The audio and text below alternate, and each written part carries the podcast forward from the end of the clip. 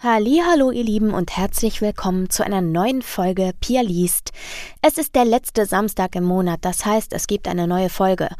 Und in dieser Woche, beziehungsweise diesen Monat, in dieser Folge, sind wieder eure Geschichten an der Reihe. Die heutigen Geschichten kommen von Sandra und Delen. Der Geschichte von Delen, der zweiten Geschichte, werde ich eine Triggerwarnung voranstellen. Ich möchte euch jetzt schon mal sagen, dass es eine geben wird und dass sie einen Spoiler beinhaltet. Auch das werde ich am Anfang der Triggerwarnung nochmal sagen. Ihr habt dann Gelegenheit, sobald ich es sage, die Folge um 30 Sekunden vorzuspulen, sodass ihr direkt zur Geschichte gelangt, falls ihr, falls ihr euch sicher seid, dass keine Triggerwarnung für euch in Betracht kommt, beziehungsweise für euch wichtig ist und ihr die deswegen überspringen möchtet und damit eben auch den Spoiler überspringen möchtet. Ich hoffe, dass das Spoilerproblem sich so einigermaßen mit der Triggerwarnung kombinieren lässt, weil ausfallen lassen möchte ich sie nicht. Genau. Ähm, ansonsten ganz kurz, um euch auf den neuesten Stand zu bringen. Es sind zwei tolle Bücher erschienen, beziehungsweise vier im Januar. Zum einen der zweite Teil von Black Forest High, der Geschichte rund um Seven, die Heldin aus der Geschichte an der Geisterseher-Schule im Schwarzwald, aus der Feder von Nina McKay, gesprochen von mir und tollen Kollegen. Und zum Zweiten gibt es drei neue Teile aus den Chroniken der Seelenwächter. Da sind wir jetzt inzwischen bei den Bänden 13 bis 15 angekommen. Also wir sind da schon auch eine Weile unterwegs. Im Mai letzten Jahres sind die ersten drei Bände erschienen.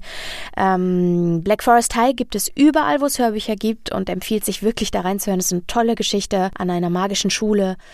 Und äh, Teil 1 und 2 sind wie gesagt jetzt draußen. Und die Seelenwächter, davon gibt es wie gesagt jetzt schon 15 Teile. Und die hört ihr sämtlich ausschließlich bei Audible. Wenn ihr gerne wissen möchtet, was ich sonst so mache und mich ein bisschen im Studioalltag begleiten möchtet, dann ähm, schaut doch gerne auf Instagram vorbei unter pia.liest Da könnt ihr ein bisschen mitverfolgen, was ich so treibe und News zum Podcast. Wenn sich irgendwas verändert, dann gibt es da natürlich auch Neuigkeiten zu. Falls ihr mich unterstützen möchtet, tut ihr das auf jeden Fall auch über ein Abo bei Instagram, über ein Abo des Podcasts, über das Weiterempfehlen des Podcasts. Übers Bewerten. Ihr könnt jetzt bei Spotify übrigens auch den Podcast bewerten. Wenn ihr mögt, gebt mir doch da gerne eine möglichst gute Bewertung. Darüber würde ich mich total freuen. Das gleiche gilt natürlich auch für Apple Podcasts bzw. iTunes. Auch da sind gute Bewertungen immer fantastisch, um den Podcast in den Charts nach oben zu pushen und ihn damit bekannter zu machen. Damit helft ihr mir auf jeden Fall sehr. Ansonsten gibt es auch noch die Möglichkeit, eine kleine Spende zu hinterlassen für mich über PayPal an danke.pia-liest.de erreicht mich das. Und äh, das haben auch wieder zwei Hörerherzchen getan im letzten Monat. Und deswegen gehen zwei dicke Dankeschöns raus an Jutta und Christina, die mir beide Jutta Ende Dezember, aber so, dass ich das nicht mehr in die aktuellen Folgen mit einbeziehen konnte, äh, eine Zuwendung haben zukommen lassen über danke.pia-liest.de via PayPal und Christina, die das Anfang dieses Monats getan hat. Euch beiden danke ich sehr. Ich habe mich wahnsinnig gefreut, auch über eure lieben Worte, die ihr immer dazu schreibt. Das ist so schön und herzerwärmend zu lesen, ähm, dass euch der Podcast so gut tut und euch so gut unterhält. Und äh, ja, ich hoffe, das tut er auch weiterhin. Wie gesagt, wenn ihr das auch möchtet, könnt ihr das auch tun. Und ansonsten freue ich mich natürlich über eure Nachrichten via Instagram. Ich freue mich über eure Follows bei Instagram. Ich freue mich über eure Abonnements des Podcasts, über euer Weiterempfehlen des Podcasts, über eure Bewertungen und so weiter und so fort. Ja, vielen Dank an der Stelle und jetzt aber wirklich viel, viel Spaß mit der heutigen Folge. Schneekugel. Eine Hörerinnengeschichte von Sandra. Bis auf das Licht, welches sich durch einen Spalt unter der Tür in den Raum zwängt, herrscht absolute Dunkelheit. Kein Fenster, kein Bild an der Wand, einfach nur Dunkelheit und Kälte. Die Ausstattung dieses Lochs ließ auch mehr als zu wünschen übrig. Es gab einen kleinen Tisch und einen Schemel, ein Klo und ein Waschbecken in der hinteren Ecke und ein Bett, wenn man es so nennen konnte, in der gegenüberliegenden. Das war alles. Mehr nicht. Und damit fing die Schikane schon mal an. Ein Bett für vier Personen. Kein Fenster, kein Licht. Sie befanden sich in der Hölle, anders konnte man diesen Ort nicht beschreiben. Auf dem Bett, zusammengekauert, die Beine hochgezogen und den Kopf gesenkt, hockt das kleine Mädchen und schluchzt. An einer der kahlen Wände gelehnt sitzt eine junge Frau und kaut nervös an den Enden ihres Zopfes. Der drahtige Mann geht unruhig im Raum auf und ab. Plötzlich hält er inne und tritt mit ganzer Kraft gegen die Tür. Die junge Frau zuckt zusammen und das kleine Mädchen weint nun noch lauter. Du machst der Kleinen Angst, sagt die Frau vorwurfsvoll. Es tut mir leid, ich halte es hier drinnen nur nicht länger aus, Eve. Wenn ich nur noch eine Stunde hier eingesperrt bin, dann krepiere ich. Macht es denn einen Unterschied? lässt sich eine leise Stimme vernehmen. Sie wollen uns eh alle umbringen, alle, bis auf sie. Eine ältere Frau erhebt sich langsam und schwerfällig von dem Schemel, auf dem sie gesessen hat, und zeigt auf Eve, die nun noch hektischer auf ihren Haaren kaut und beginnt leise zu summen. Ja, weil sie die erste war. Sie ist etwas Besonderes, sagt der Opi, bringt das kleine Mädchen unter leisen Schluchzern hervor. Wenn ihr denkt, ich lasse mich von dem ältlichen Typen abmurksen, dann habt ihr einen Knall. Ich habe es bisher noch mit jedem aufgenommen. Mit deinem perversen Vater Emma, deinem gewalttätigen Freund Eve und auch mit deinem Bruder, der dich nur ausgenutzt hat, alte Frau. Ich habe auch einen Namen, Charles.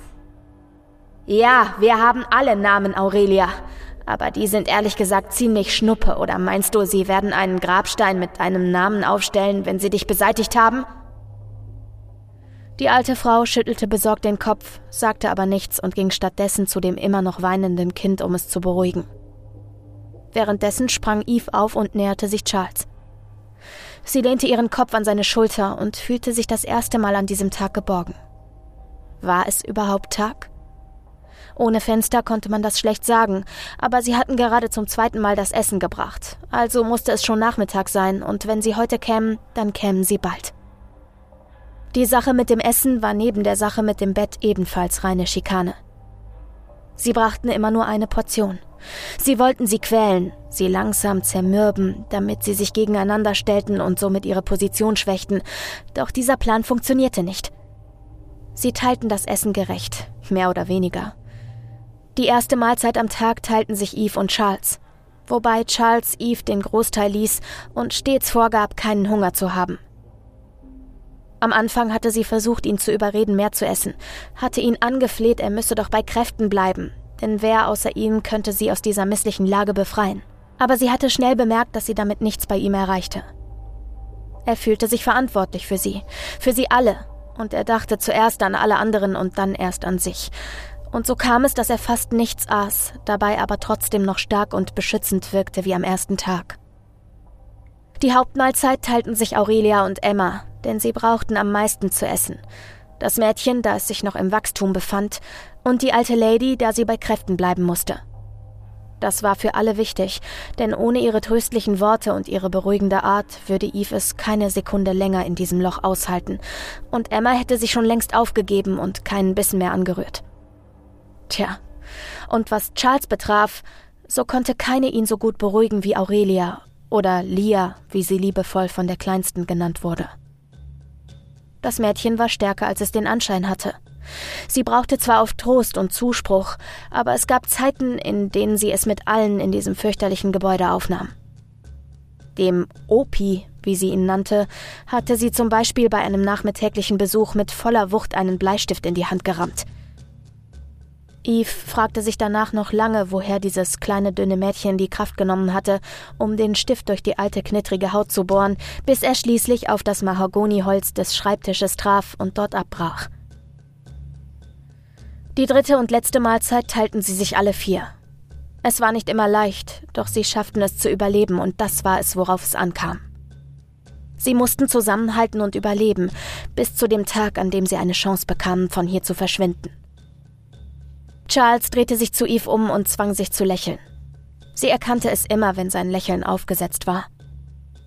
Du weißt, dass sie mich gleich holen werden. Es kann nicht mehr lange dauern. Ja, ich weiß, sagte Eve leise. Es war schon fast ein Flüstern, und bei den nächsten Sätzen versagte ihre Stimme fast gänzlich. Bitte lass mich nicht allein. Ich brauche dich so sehr. Du darfst nicht gehen. Egal, was er dir anbietet. Egal, womit er dir droht. Bitte geh nicht fort. Bleib bei mir. Bei uns.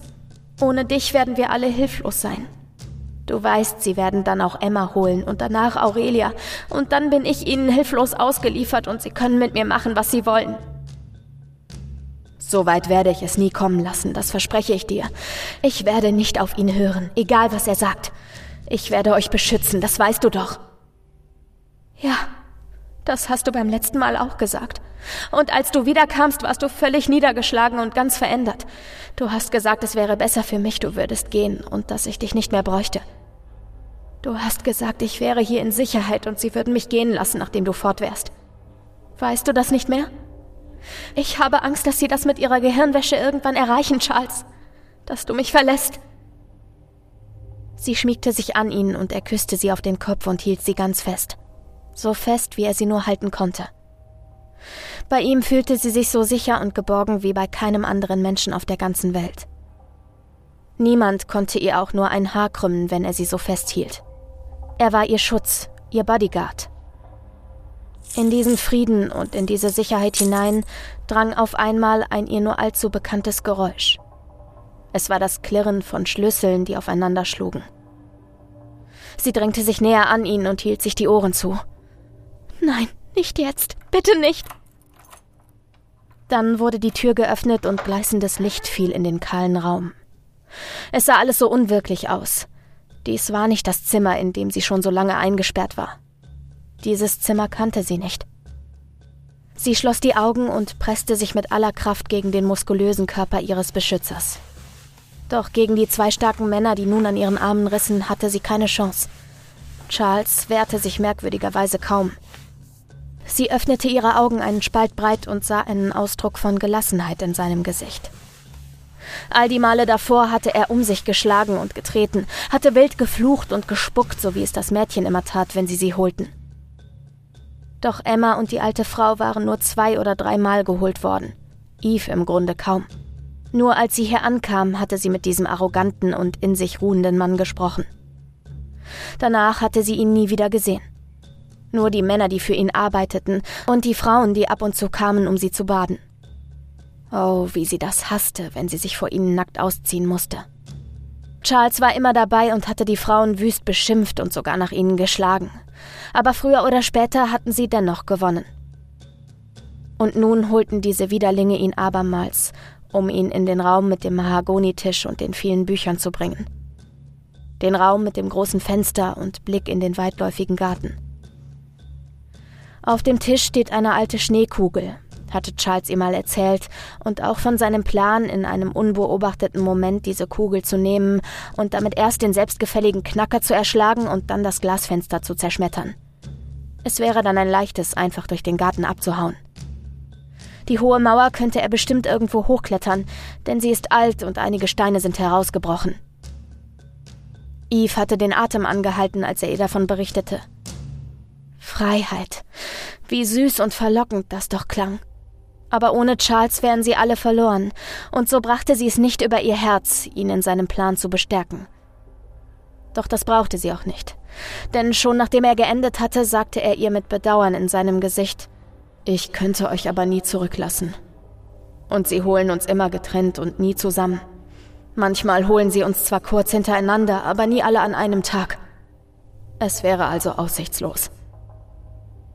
Eve hatte vor Erleichterung angefangen zu weinen, Erst leise und unbemerkt, dann jedoch, als ihr klar wurde, dass dies vermutlich der einzige Ausweg war zu fliehen und er nur für einen von ihnen möglich war, hatte sie ihr Schluchzen nicht mehr zurückhalten können und schließlich weinte sie wegen der Aussichtslosigkeit der gesamten Situation. Sie hatten schon alles andere versucht.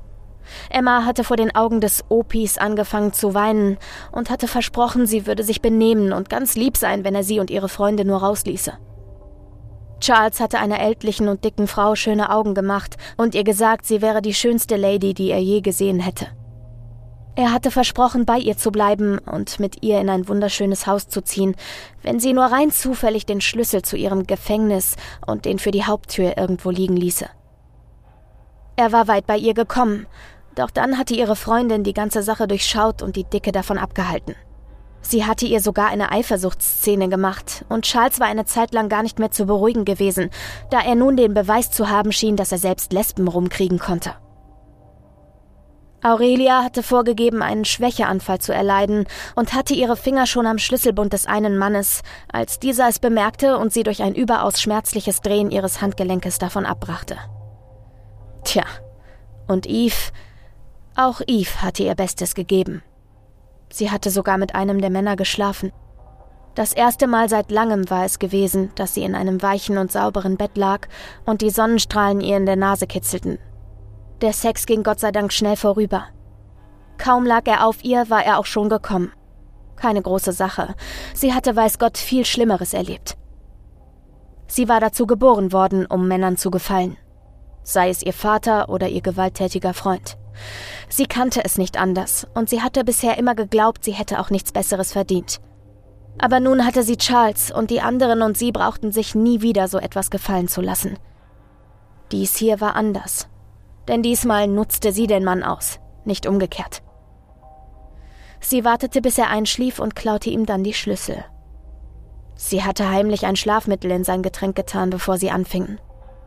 Das Mittel war eigentlich für Emma gewesen, sie hatten es ihr verabreicht nach dem Vorfall mit dem Bleistift. Doch die schlaue kleine Emma hatte nur so getan, als würde sie die Kapsel schlucken und hatte sie stattdessen unter der Zunge versteckt. Charles hatte später ein gutes Versteck dafür gefunden und Eve hatte schließlich dafür gesorgt, dass sie einen viel besseren Verwendungszweck erfüllte als den ehemals vorgesehenen. Sie hatten es alle vier bis zum Haupttor geschafft, doch dann bemerkte die Frau in der Kabine sie und drückte den Alarmknopf. An diesem Abend schliefen alle vier tief und fest, und am nächsten Tag tat ihnen alles weh. Vermutlich da ein Bett für vier Personen nicht genügend Platz bietet. Oder es waren die Nachwirkungen der Schlaftabletten. Den Mann, mit dem sie geschlafen hatte, sah Eve nach diesem Tag nie wieder. Und sie hatten seitdem auch nie wieder versucht auszubrechen. Charles wurde immer aggressiver bis zu dem einen Tag, an dem sie ihn abholten. Diesmal mit vier Mann und nicht mit zwei wie sonst. Als sie ihn wiederbrachten, war sein Schädel rasiert und er war erschreckend blass. Emma fing sofort an zu weinen, und Eve musste sich auf die Zunge beißen, um es ihr nicht gleich zu tun. Was haben sie nur mit dir gemacht? flüsterte Eve Charles ins Ohr, während sie liebevoll seinen kahlen Kopf streichelte. Sie nannten es Elektroschocktherapie. Und es war das Schlimmste, was ich je erlebt habe, brachte Charles unter Stöhnen hervor. Sein ganzer Körper zitterte, und nur mit Mühe konnte sie ihn dazu bewegen, vom kalten Boden aufzustehen und sich ins Bett zu legen. Nach diesem Tag wurde alles anders. Sie holten ihn noch drei weitere Male und darauf folgten lange Gespräche mit dem alten Mann. Charles wurde von Mal zu Mal apathischer. Nur selten zeigte er noch seine alte Energie und seine ganze Kraft in spontanen Wutausbrüchen. Eve machte diese Verwandlung große Angst, und jedes Mal, wenn sie ihn erneut holten, fragte sie sich, ob dies das letzte Mal sein sollte, dass sie ihn sah. Auch jetzt sah sie, wie die Männer an seinen Armen zogen und ihn mit aller Kraft zur Tür hinauszogen, und betete zu Gott, sie möge ihn wiedersehen. Ich komme wieder, Eve, sagte er zu ihr, und dann schlug die Tür hinter ihm ins Schloss. Steif stand sie da und lauschte auf die sich entfernenden Schritte. Die zwei Frauen und das Mädchen warteten bis in die späte Nacht hinein, ohne das Abendessen auch nur anzurühren. Ihre Angst wuchs stetig, und selbst Aurelia konnte das kleine Mädchen irgendwann nicht mehr beruhigen. Doch anstatt zu weinen, schrie es nur wie am Spieß, lief unruhig im Raum hin und her und trat ab und an mit voller Wucht gegen die Tür. Es schien fast so, als hätte es die Rolle von Charles eingenommen. Nach drei Tagen, ohne auch nur einen Bissen anzurühren, kamen die Männer abermals und holten diesmal Eve. Sie schrie, biss und wehrte sich aus Leibeskräften, doch wie immer hatte es keinen Sinn.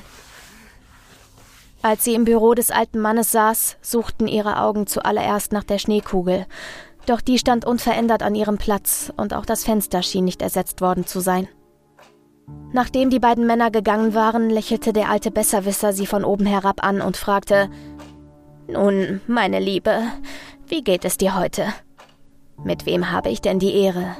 Mit dir, Emma? Dir, Aurelia? Oder sollte ich vielleicht ausnahmsweise mal das Glück haben, mit dir selbst zu sprechen, Eve? Eve hasste dieses Spielchen. Was soll immer diese Fragerei? Sie sehen doch, dass ich es bin. Falls nicht, sollten Sie sich vielleicht mal eine neue Brille besorgen. Aber nun möchte ich auch mal eine Frage stellen. Was zum Teufel haben Sie mit Charles gemacht? Charles hat eingesehen, dass es für euch alle besser ist, wenn er geht, meine liebe Eve. Wie schön, dass du es bist. Ich hatte gehofft, du würdest es sein, mit der ich als erstes spreche nach seinem Weggang. Denn schließlich dreht es sich alles nur um dich. Du musst langsam einsehen, dass ich dir nur helfen kann, wenn du die anderen gehen lässt. Ich weiß, du liebst sie und denkst, dass du sie brauchst, aber das tust du nicht. Du bist eine starke junge Frau und du kannst mit mir darüber sprechen, was geschehen ist. Über die schlimme Sache mit deinem Vater und die Geschichte mit deinem gewalttätigen Freund. Du bist krank, Liebes, und du warst es damals, als du deinen Freund getötet hast. Keiner hier wird dich deswegen zur Rechenschaft ziehen. Wir wollen dir nur helfen, damit du wieder ein normales und glückliches Leben führen kannst in der Welt dort draußen. Er deutete in den Garten hinaus. In dieser Sekunde nahm Charles die Schneekugel vom Tisch und schlug mit aller Wucht auf seinen Hinterkopf. Eve hat ihren verfickten Freund nicht umgebracht, das war ich! Charles! Eve konnte ihren Augen nicht trauen. Ich dachte, du seist fort. Ich dachte, du hättest uns zurückgelassen. Ach du Dummerchen. Ich habe dir doch gesagt, das würde ich nie tun. Ich habe vor dem Knacker nur so getan, als wäre ich gegangen. Eve umarmte Charles leidenschaftlich und konnte ihre Tränen nicht verbergen. So, du läufst jetzt zur Mauer und wartest dort auf uns. Ich und Dylan holen die beiden anderen. Dylan? fragte Eve. Ach, ich habe euch ja noch gar nicht vorgestellt. Eve, dies ist Dylan. Ich dachte, wir könnten noch ein wenig Verstärkung gebrauchen, denn allein hätten wir es doch nie hier rausgeschafft. Eve freute sich über den Zuwachs in ihrer kleinen Familie. Dylan war ein großer, breitschultriger Kerl, der so aussah, als könne er es mit einer ganzen Armee von Männern in weißen Kitteln aufnehmen. Mit einem leisen Lachen rannte sie voller Zuversicht in Richtung Mauer. Achtung! Die folgende Triggerwarnung beinhaltet einen Spoiler. Falls du also nicht gespoilert werden möchtest und dir sicher bist, dass diese Triggerwarnung für dich nicht relevant ist, dann spul bitte jetzt ungefähr 30 Sekunden vor. In der folgenden Geschichte wird das Thema Suizid berührt. Falls dich dieses Thema beeinträchtigt oder du selbst Suizidgedanken hast, bitte such dir Hilfe.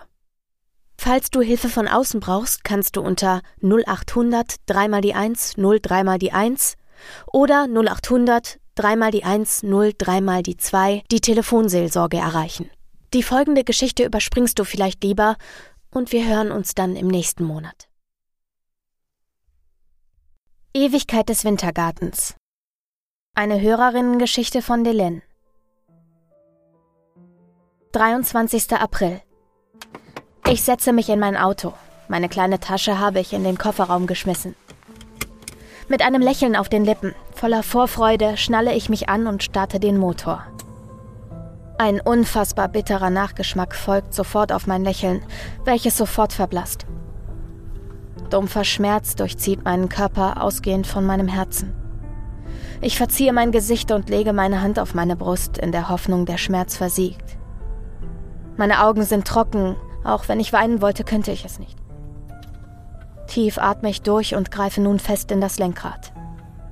Ohne zurückzuschauen, fahre ich los. Je weiter ich weg bin, desto weniger sollte der Schmerz in meiner Brust lungern. Es scheint ein schöner Tag zu werden, trotz der Gewitterwarnung im Radio. Die Sonne scheint in mein Gesicht. Als ich eine Rechtskurve nehme, muss ich den Sonnenschutz herunterklappen.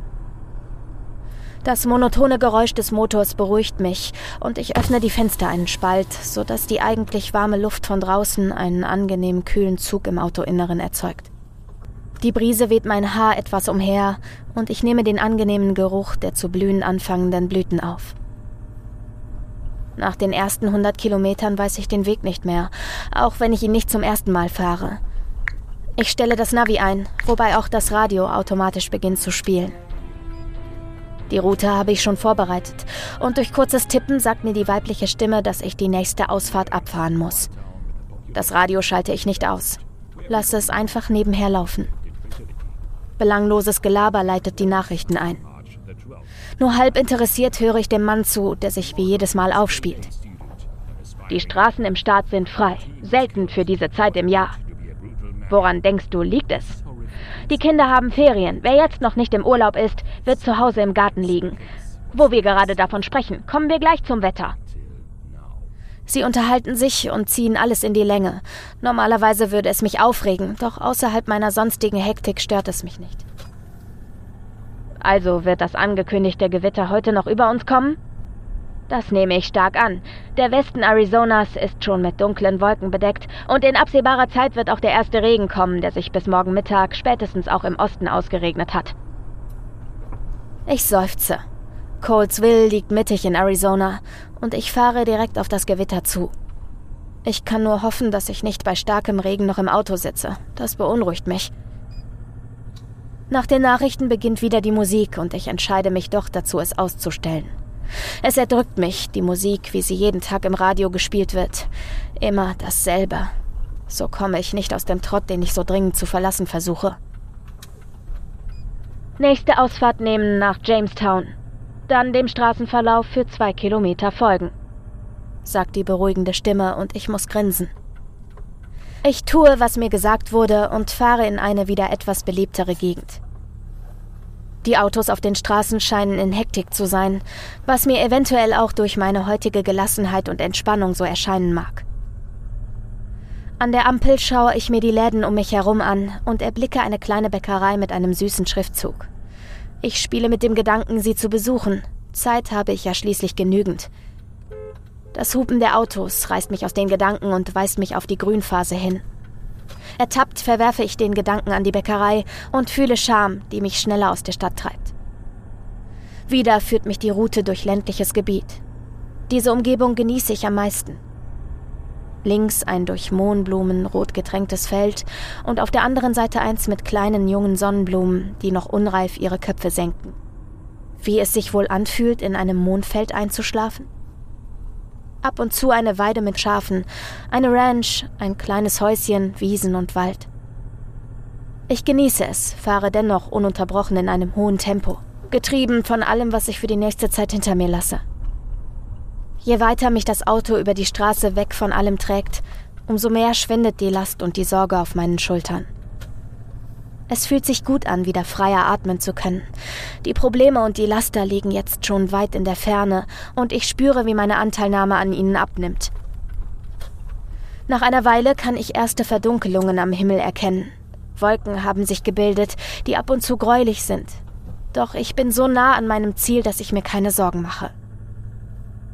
Nun ist die Zeit gekommen und die kleinen Tröpfchen finden ihren Weg aus den Wolken auf mein Auto und rollen im Fahrtwind schnell herunter. Ein Blick auf das Navi verrät, dass ich nur noch zehn Minuten zu fahren habe. Voller Vorfreude gebe ich noch mehr Gas, öffne das Fenster leicht, sodass der Geruch des Regens sich im Auto verteilt.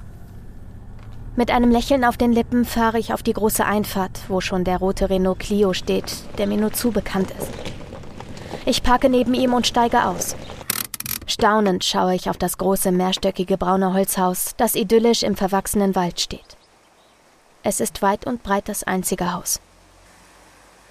Vorsichtig und so leise wie nur möglich schließe ich die Autotür wieder, um die idyllischen Geräusche des Regens und des Waldes nicht zu stören.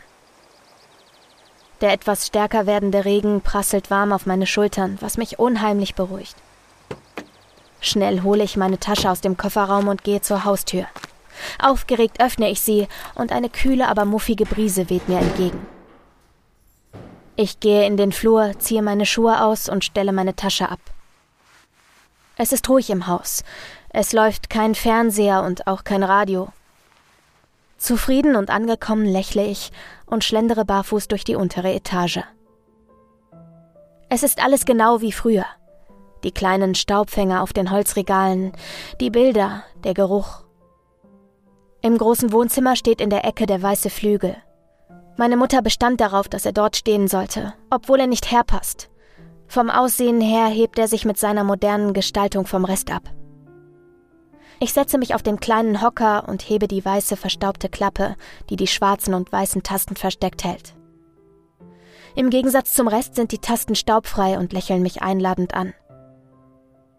Die tiefen und hallenden Töne liegen schwer in der kühlen Luft, ich drücke nur ein paar Tasten unabhängig voneinander und schließe dann meine Augen.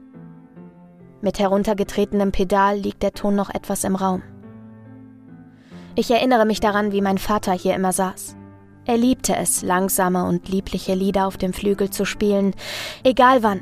Immer wenn er sich danach fühlte und er merkte, dass Stress in der Luft lag, setzte er sich hierher und spielte einfach drauf los. Als er verstarb, brach der Hausfrieden und wir fuhren nicht mehr in den Sommerferien her, wie wir es sonst taten. Meine Mutter konnte es nicht übers Herz bringen. Ich allein fuhr ohne meine Geschwister ab und zu her, um es sauber zu halten oder dem Alltag zu entfliehen. Wie jetzt, um in Nostalgie, im Frieden und in Sorglosigkeit zu schwimmen. Es ist wieder still und ich atme die etwas abgestandene Luft zufrieden ein. Es ruft viele alte Erinnerungen wieder in mein Gedächtnis. Ich öffne meine Augen wieder und schaue auf meine Finger herunter, welche ich dann in meinen Schoß lege. Langsam und alles erfassend blicke ich hoch, und dort steht er. An den Türrahmen gelehnt schaut er mich schmunzelnd an. Ein erfreutes Lächeln legt sich auf meine Lippen und ich entspanne mich. Er sagt nichts und kommt auf mich zugeschlendert, sein Gang wie immer elegant und selbstbewusst. Ich mustere ihn genau, wie er auf mich zukommt und sich dann direkt hinter mich stellt. Sanft legt er seine Hände auf meine Schultern und beugt seinen Kopf direkt neben meinen.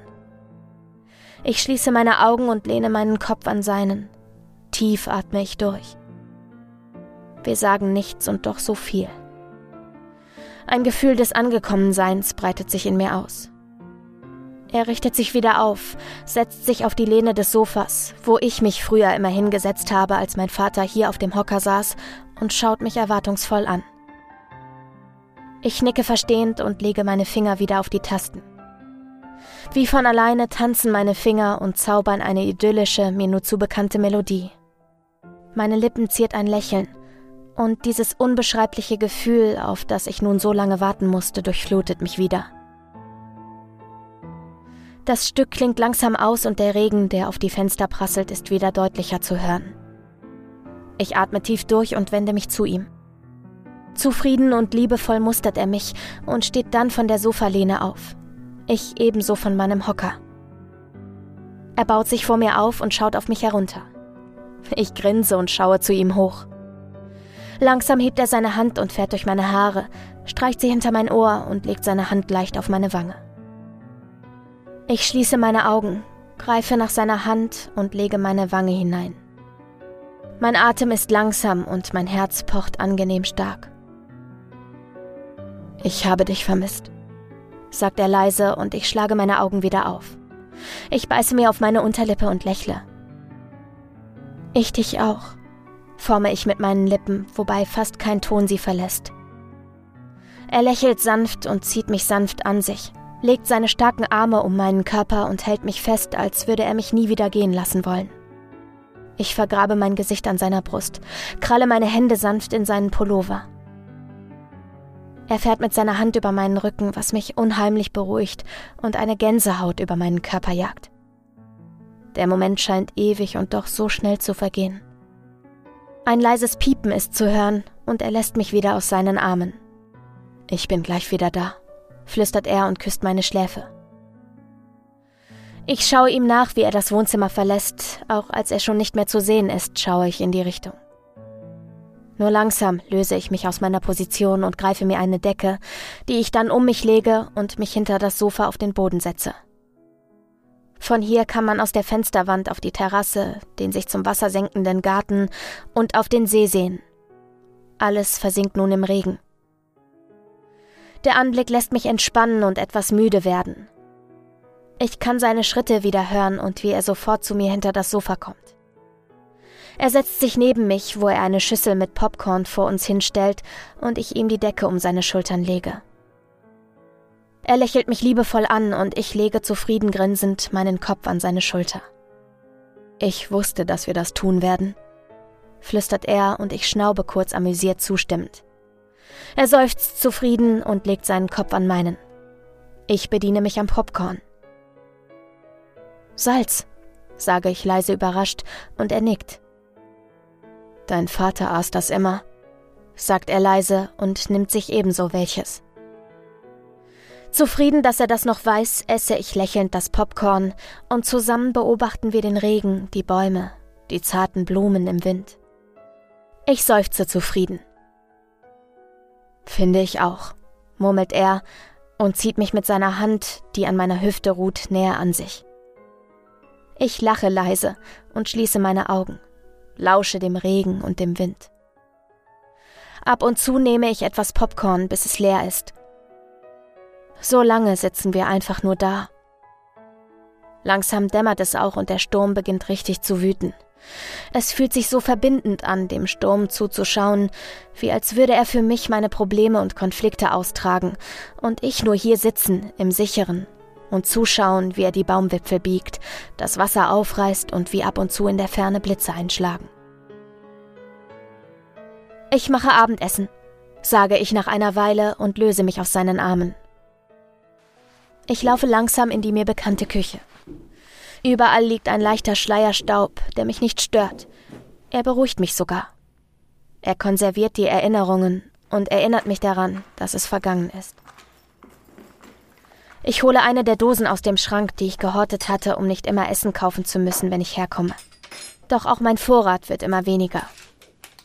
Langsam und mit geschmeidigen Bewegungen fülle ich den Inhalt der Dose Ravioli in einen Topf und stelle ihn auf den Herd zum Aufwärmen. Ich lehne mich an die Arbeitsfläche der Küche und atme den typischen Geruch ein. Vielleicht muss ich lächeln und mustere den Tisch, wo noch eine Zeitung liegt. Ich wollte sie nicht anrühren, habe sie immer dort liegen lassen, so wie sie ist. Ich nehme sie in die Hand, was einen Satz in meinem Herzen verursacht nach all diesen Jahren. Ich staube sie nicht ab und blättere sofort irgendeine Seite auf. Mode, sagt die Überschrift, und ich muss schmunzeln. Meine Mutter las dies immer am liebsten. Das und die Klatschseiten. Obwohl, alles in diesem Heft ist Klatsch. Eine Weile blättere ich im Heft herum, bis ich das Blubbern der Ravioli wahrnehme. Sofort wende ich mich ihnen wieder zu und lege die Zeitung auf den Tisch. Du hast sie bewegt, höre ich ihn hinter mir sagen, aber nicht verurteilend, sondern sanft und verständnisvoll. Ich drehe mich zu ihm um und nicke lächelnd mustere seine sanft dreinblickenden Augen, seine weiche Haut, wie er mit dieser Aura dort im Türrahmen steht. Ich fühlte mich danach etwas zu verändern, schnaube ich ironisch. Ich bin stolz auf dich, flüstert er grinsend und steckt seine Hände lässig in seine Anzughose. Ich wende mich wieder zum Topf, nehme ihn vom Herd und fülle die aufgewärmten Ravioli auf einen Teller. Das tat gut, sage ich zufrieden und lehne mich in einen Stuhl. Dosenravioli sind halt das beste Dosenfutter, was es gibt, grinst er und ich nicke zustimmend. Wollen wir vor den Kamin? sagt er und ich nicke aufgeregt. Ich liebe den Kamin. Er erinnert mich an viele friedliche und schöne Momente, Weihnachtsfeiern, Thanksgivings. Ich setze mich mit einer Decke vor den Kamin und warte auf meine Gesellschaft, die sich endlich auch neben mich setzt. Ist es heute Nacht so weit? fragt er und ich schüttle meinen Kopf. Einen Abend noch, sage ich zufrieden und er nickt etwas erleichtert. Ich wusste sofort, was er meint. Die Wärme und das Knistern des Feuers lassen mich langsam auf seiner Schulter eindösen. Zwitschern und Sonnenstrahlen wecken mich sanft. Ich liege auf der Couch, zugedeckt. Vorsichtig strecke ich mich und stehe müde auf, von Gregor ist auf den ersten Blick nichts zu sehen, doch kann ich bei genauerem Aufhorchen die Dusche hören. Grinsend gehe ich in die Küche, um Kaffee zu machen. Ich esse sowieso zurzeit nicht viel. Der Kaffee reicht wieder bis zum Abendessen. Der Radiowecker zeigt 8.30 Uhr, eine angenehme Zeit aufzustehen. Mit einer Decke um meine Schultern und einer Kaffeetasse in der Hand gehe ich auf die Terrasse. Die Morgenluft ist frisch und feucht. Zufrieden setze ich mich auf einen der Stühle und lege meine Beine auf einen anderen schräg neben mir. Es ist jetzt schon angenehm warm, aber nicht zu warm. Der Himmel ist klar, keine Wolke ist vom Sturm am Vortag zu sehen. Das Einzige, was an das Unwetter erinnert, sind die zu Boden gerissenen Äste, die im etwas verwahrlosten Garten herumliegen. Außerdem ist alles nass und der Geruch von Regen liegt noch schwer in der Luft. Tief atme ich die Erinnerungen, die die Atmosphäre mir gibt, ein und halte mich an der warmen Tasse Kaffee fest. Dein Kaffee ist der beste, höre ich die angenehme Stimme und schaue zu, wie Gregor sich auf den Stuhl setzt, um meine Beine auf seinen Schoß zu nehmen, wie er es immer tut. Ich lächle ihn sanft an. Danke, sage ich und lasse meinen Blick wieder über den Garten und den See gleiten. Wie ich diese Aussicht liebe. Vor mir der ausgebreitete Garten, umgrenzt von Waldrand, der sich nach unten zum Wasser mit dem kleinen Steg und dem ebenso kleinen Kieselstrand beugt. Links steht ein altes Gewächshaus. Meine Eltern haben es in einen Wintergarten umgewandelt, als ich noch ganz klein war. Es war mein Lieblingsort, doch traue ich mich nicht mehr hinein. Alles andere hier ist mir als nostalgische Erinnerung positiv verblieben, in der ich mich verliere, wenn ich durch sie hindurchschreite. Nur der Wintergarten mit seinen von Efeu bewachsenen Fensterwänden, seiner mysteriösen und doch zugleich bekannten Ausstrahlung. In ihm sind meine Erinnerungen und meine Kindheit wirklich noch so behütet, dass mir ein Schauer über den Rücken läuft, wenn ich daran denke, die Tür zu öffnen und meine in weiß gekleidete Kindheit zu beschmutzen. Woran denkst du? fragt mich Gregor sanft und ich seufze. Den Wintergarten, sage ich nur und lächle ihn an. Er schnaubt und lächelt. Natürlich weiß er sofort, wovon ich rede. Ich habe oft genug davon geschwärmt. Mit diesem bitteren Beigeschmack. Lass uns heute baden gehen. Das Wetter ist schön warm und wenn es sich hält, werden es bestimmt über 35 Grad, schlägt er nach einer Weile des angenehmen Schweigens vor. Erfreut nicke ich und wir schweigen wieder, was alles andere als unangenehm und bedrückend ist, eher befreiend und beruhigend. Weniger Worte ist genau das, was ich gerade brauche und was ich mir in den letzten Wochen so ersehnt habe. Glücklicherweise verstehen Gregor und ich uns auch ohne, dass wir alle Gedanken aussprechen müssen. Zufrieden trinke ich den letzten Schluck meines Kaffees und lausche weiter dem Rauschen der Bäume, dem Zwitschern der Vögel und dem angenehmen Geräusch des Wassers. Melancholisch wasche ich die Tasse sauber und stelle sie abgetrocknet wieder in den Schrank, wo man noch die Stelle sieht, wo sie stand, da dort ein Kreis ohne Staub zurückblieb. Als ich wieder in das Wohnzimmer zurückgehe, steht dort ein erwartungsvoller Gregor. Sofort muss ich breit grinsen. Ich ziehe mir noch schnell meine Schuhe an, sage ich. Spazieren gehen. Früher als Kind wollte ich nie mitgehen nur um später doch mit meinen Geschwistern belebt im Unterholz zu spielen. Ich erinnere mich daran, wie schön es ist, in der Natur spazieren zu gehen. In der Großstadt ist es schwierig, diese Ruhe und Idylle zu finden, wie sie hier vorherrscht. Vor allem, wenn man einen vollen Kalender hat, macht es das nicht einfacher. Mit etwas Aufregung, sogar fast kindlicher Vorfreude, laufe ich vor Gregor her, Richtung Waldrand und stoppe kurz davor, um auf Gregor zu warten. Er lächelt mich liebevoll an und gesellt sich zu mir. Dass du mir bloß nicht wegrennst, witzelt er. Belustigt schnaube ich kurz und betrachte ihn noch etwas, bevor ich mich wieder in Bewegung setze. Der Wind weht angenehm warm und ich schließe immer wieder meine Augen, um Szenen aus meiner Erinnerung vor meinem inneren Auge vorbeiziehen zu lassen. Das Rauschen der Blätter, das Wasser, das Grün um mich herum, alles bringt mich in eine angenehme Euphorie. Wir kommen an einer kleinen Einbuchtung am See an, wo wir immer baden gehen, obwohl der Boden voller matschigem Laub und Algen ist. Wie wäre es mit Baden? grinst Gregor von hinten, und ich merke, wie mein Herz einen angenehmen Satz macht. Jetzt? Ich habe keine Badesachen dabei, lache ich, doch ich merke schnell, dass das nicht wichtig ist. Schnell habe ich mich ausgezogen und halte meinen Fuß in den See, während ich mich an einem über das Ufer hinausragenden Ast festhalte. Überraschenderweise ist es nicht wie erwartet kalt und unangenehm, sondern lauwarm und genau richtig und erfrischend.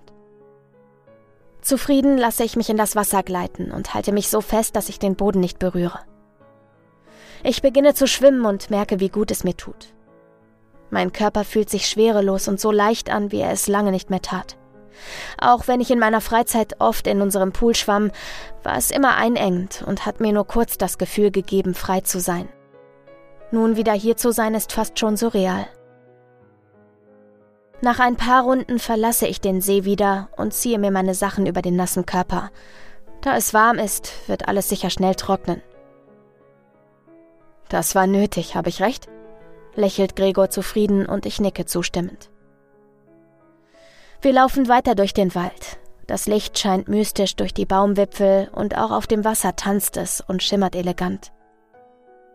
Bald haben wir den nicht allzu kleinen See umrundet und ich kann den Wintergarten schon von weitem sehen. Das ist genau das, was ich als Kind auch immer gesehen habe, wenn der Spaziergang sich dem Ende neigte, und jedes Mal rannte ich mit meinen Geschwistern in das gläserne Haus, um voller Aufregung und Tatendrang die Blumen und die Kräuter zu bewundern. Doch nun laufe ich nur daran vorbei, schaue nicht mal durch die freien Stellen zwischen dem Efeu und setze mich auf die Terrasse, um die Sonne auf mich scheinen zu lassen. Die angenehme Wärme durchzieht meinen Körper und erwärmt auch mein Herz. Gregor sitzt entspannt an der Kante der steinernen Terrasse und schaut rüber zum See. Ich mustere ihn von hinten. Ein Lächeln liegt auf meinen Lippen und angenehme Zufriedenheit macht sich wieder in mir breit. Langsam wird es Mittag und die Sonne brennt heiß. Lass uns nochmal schwimmen gehen, schlägt Gregor vor und ich stimme wieder zu. Schnell habe ich meine Badesachen an und setze mich auf den Steg. Bewundernd schaue ich Gregor zu, wie er hin und her schwimmt und mir ab und zu liebevolle Blicke zuwirft, die ich immer wieder erwidere. Endlich lasse auch ich mich runter ins Wasser, welches den Reiz nicht verloren hat und eine gute, befreiende Abkühlung bietet. Aber auch dieses Schwimmen geht vorbei und wir legen uns auf die Wiese in die Sonne, um uns von ihr trocknen zu lassen. Ich vermisse das alles jeden einzelnen Tag sage ich und schaue in den Himmel und auf die kleinen weißen Wölkchen, die ab und zu Tierformen gleichkommen. Das tue ich auch, sagt Gregor, und ich bin froh, dass er mich versteht.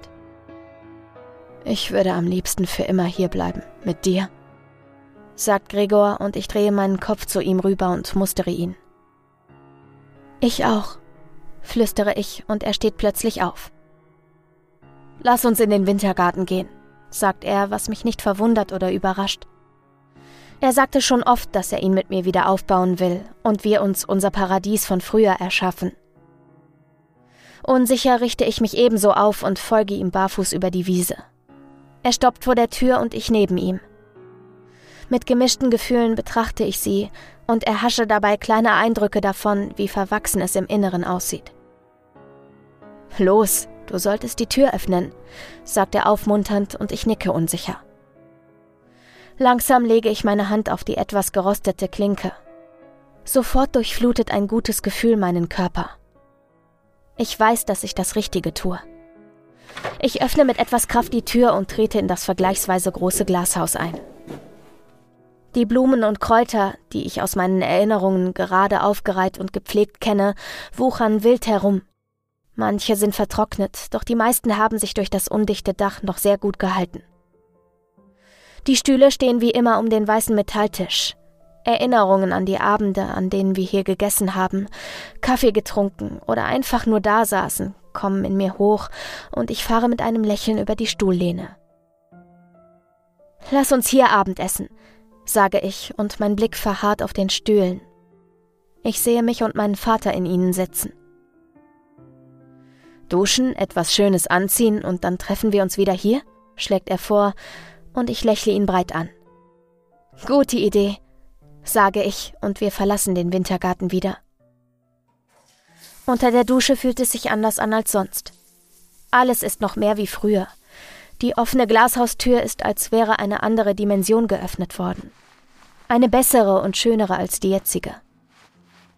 Es dauert nicht lange und ich habe mir ein Kleid angezogen, das ich vor Jahren mal in den Schrank gehangen habe, da es mein Lieblingskleid war, das ich zu einem Date mit Gregor anhatte. Heute trage ich es wieder und alles fühlt sich an wie eine Zeitreise in meine Vergangenheit. Da ich Gregor im Haus nicht finden kann, gehe ich direkt in den Wintergarten. Dort sitzt er bereits auf einem der Stühle und schaut mich liebevoll mit großen Augen an. Du siehst gut aus, lächelt er und scheint sprachlos zu sein. Erkennst du es? frage ich und er nickt selbstverständlich. Natürlich, sagt er und steht auf. Ich gehe mit langsamen Schritten auf ihn zu. Ich will nie wieder etwas anderes tun als das alles hier, lächle ich und bleibe vor Gregor stehen. Seine sanften Lippen legen sich auf meine. Ich schließe meine Augen, spüre jede Berührung und genieße alles. Wir werden ab heute für immer zusammen sein. Habe ich recht? fragt Gregor und ich nicke stolz und zufrieden. Für immer. Versprochen. Flüstere ich und schließe meine Augen, um meinen Kopf zur Rast auf seine Schulter zu legen.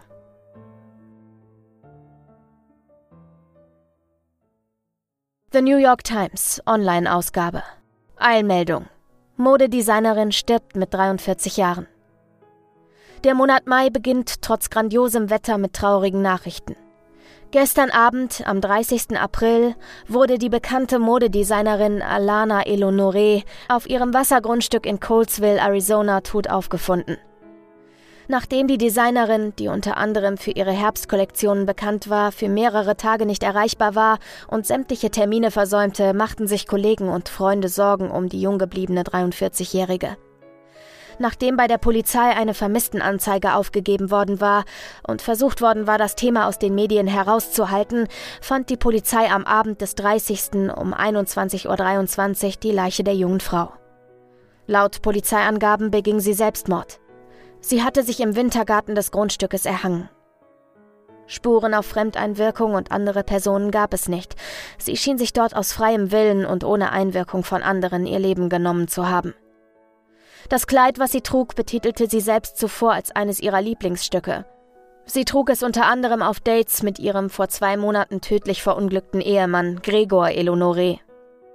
Vermutet wird, dass die Millionärin aufgrund ihrer Verluste und dem Arbeitsdruck in eine Depression verfiel.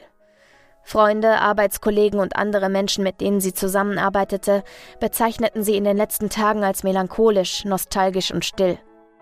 Die sonst so belebte, starke Persönlichkeit verlor schon im jungen Alter ihren Vater, Clément Eleonore, an einer schweren Erbkrankheit, an der vor sieben Jahren auch ihr jüngerer Bruder Jakob verstarb, kurz nach der Hochzeit von Gregor, geborener Hilson und Alana. Ihre Mutter, Helena Eleonore, verstarb nur einige Monate vor dem tödlichen Unfall Gregors an Herzversagen. Sogar zu ihrer Schwester, Milana Williams, die sich von ihr vor einigen Jahren abwendete und in ein konkurrierendes Unternehmen einstieg, konnte sie in ihren letzten Tagen keinen Kontakt mehr aufbauen. In einem Interview sagte die 39-Jährige zum Tod ihrer Schwester, ich habe eines Abends eine Nachricht von ihr bekommen. Sie wollte sich mit mir treffen, doch ich ignorierte das und vergaß es aufgrund der vielen Termine. Ob ich es bereue, nicht reagiert zu haben? Natürlich. Sie war schließlich immer noch meine Schwester, und hätte ich gewusst, was passieren würde, hätte ich versucht, sie aufzuhalten. Ich bin jetzt die Einzige, die aus meiner Familie übrig geblieben ist. Wir trauern natürlich alle der grandiosen Designerin nach und werden ihre Werke und einzigartige Persönlichkeit in unseren Erinnerungen verwahren. Autor Martina Thompson, Tom Rush